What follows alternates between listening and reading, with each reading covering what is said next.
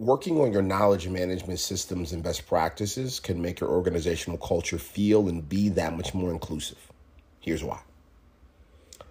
I think it is inherently inherently true that if you have, let's say you have a strategy call on a Monday morning at 9 a.m. until 11 a.m., and that's in the marketing department, and you have the CMO, the head of head of ad sales, and what are some you know i need to stop like bsing here because i've never let me see what are some marketing department roles here? Because i need to like figure this out in real time because i always spew off the same titles. Um, let me let me get let me give you some ideas here. So on that marketing call you have head of brand management, project managers, creative directors, you know, data data analysis folks, um, some copywriters, etc. There you go. Finally, let's say you have those uh, those employees on the call, and your head of marketing and your data analysis folks are maintaining the bulk of the conversation and the strategy and the innovation and the and the energy on that call now, the rest of the folks in the call over time are starting to feel whether it's not respected, maybe they try to get a word in, so now they're not feeling heard and appreciated. Maybe they're feeling a little bit small because they're not privy to a lot of the things that are happening from a knowledge perspective. There could be various reasons where they're just feeling borderline uncomfortable or significantly uncomfortable, which obviously can make the culture in that department feel a lack of inclusivity. Now, why is it a problem? Now, if this happens at just one off randomly, this is not the worst thing in the world that can ha- happen within an organization. But let's say this keeps happening. Let's say this keeps happening week after week after week after week after week for, I don't know, 20 of the 45 weeks out of the year that you're having these meetings. And inevitably, what you'll find is 60, 70, 80% of the folks on that call will literally not talk they'll literally not present any new ideas. They'll literally start to be on autopilot. They'll start to daydream. they'll start to passively do things behind the scenes and maybe turn the camera off if they're in a remote culture. Maybe they'll just start to again just passively be in the meeting and not really being, you know, being able to contribute anything meaningful. Now, why is that a negative impact? That's a neg- negative impact because as you think about departments trying to get things done faster, more productively, with more innovation, with more energy. You need more than one or two or three people at the top providing all of the energy, providing all the new ideas, providing all of the um, nuances and adjustments to get to a certain level of productivity. You need more than just a few folks, right? And if you don't have more than a few folks, you're inevitably going to watch your productivity hit a certain plateau. You're going to watch your innovation hit a plateau.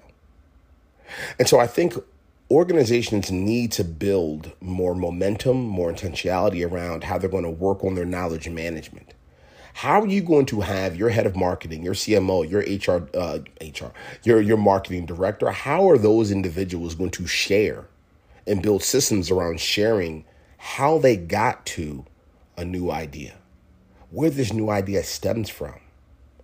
providing context around something innovative or something energetic that they maybe those three folks in the call are talking about so the rest of the folks in the call have a little bit of context building in systems within the actual meeting where prior to the meeting rather let me let me start there prior to the meeting maybe the folks that typically dominate the conversations in the meeting have a google doc where they're presenting the context of the things that they're going to be presenting and talking about.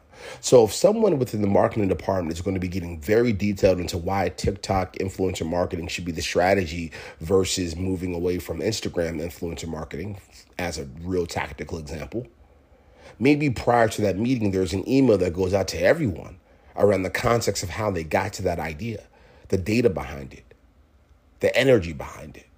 And then maybe there's a call out to certain other folks on the team that maybe typically don't have a time or, or, or a reason to speak up and wanting to extract knowledge and perspectives from them. You're killing two birds with one stone. Let me explain. You're creating a culture in a department that is that much more inclusive because you're involving everyone, which just inherently feels good as a human, but you're also building in structures and systems and lots of good behavior and movement when it comes to knowledge management. Now you're probably wondering how. I'll tell you how.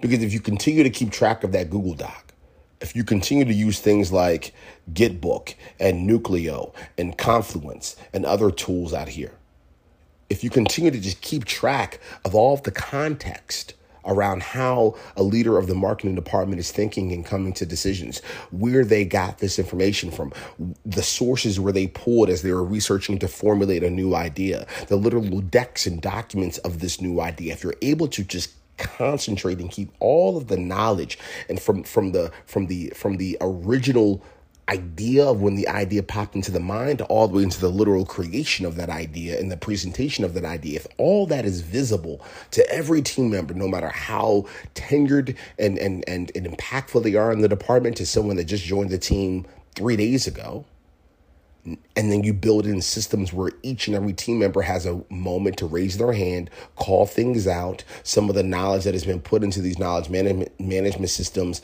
have tags towards other smaller um, smaller roles within the department.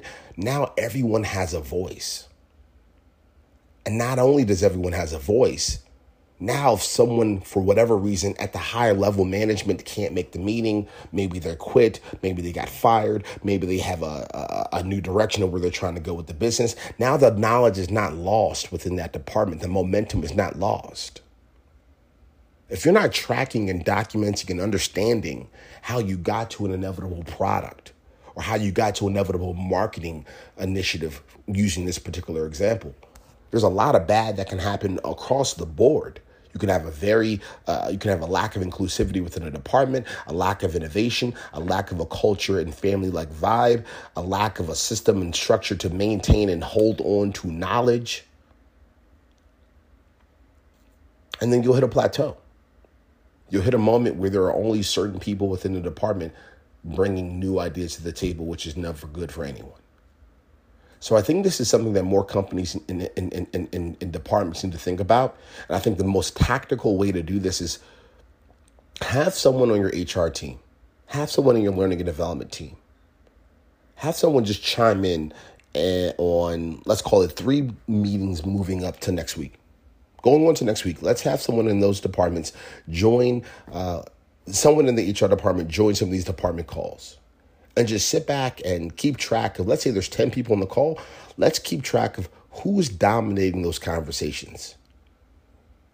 How are the meetings being structured and the conversations being structured? Is there someone collecting meeting meeting notes and, and, and, and information to be able to keep track of all the knowledge? Just do like a create like a five or six bullet point checklist of all the things that you think should be involved in knowledge management and how to do so in a more inclusive way and see if you're actually hitting all of those markers. And if you're not, well, I just shared with you a few negative negative impacts that can happen if you're not. But if you are, then you know, pat yourself in the back and I think there's a lot of lot of good here that we can get excited about. But I think we need to just think holistically when we're looking at our companies. We obviously need to think about the bottom line and the impact and the revenue and the speed and the innovation and all the great things and everything I talked about from a knowledge management perspective will get you that. But we also have to think about the human element of it as well. Everyone has a voice. Everyone has at least one idea to an inevitable initiative, initiative or topic that we're discussing today. And if you can just involve everyone and give everyone a moment and a voice and make them feel inclusive and heard and loved, over time, a lot of good can happen. Thank you.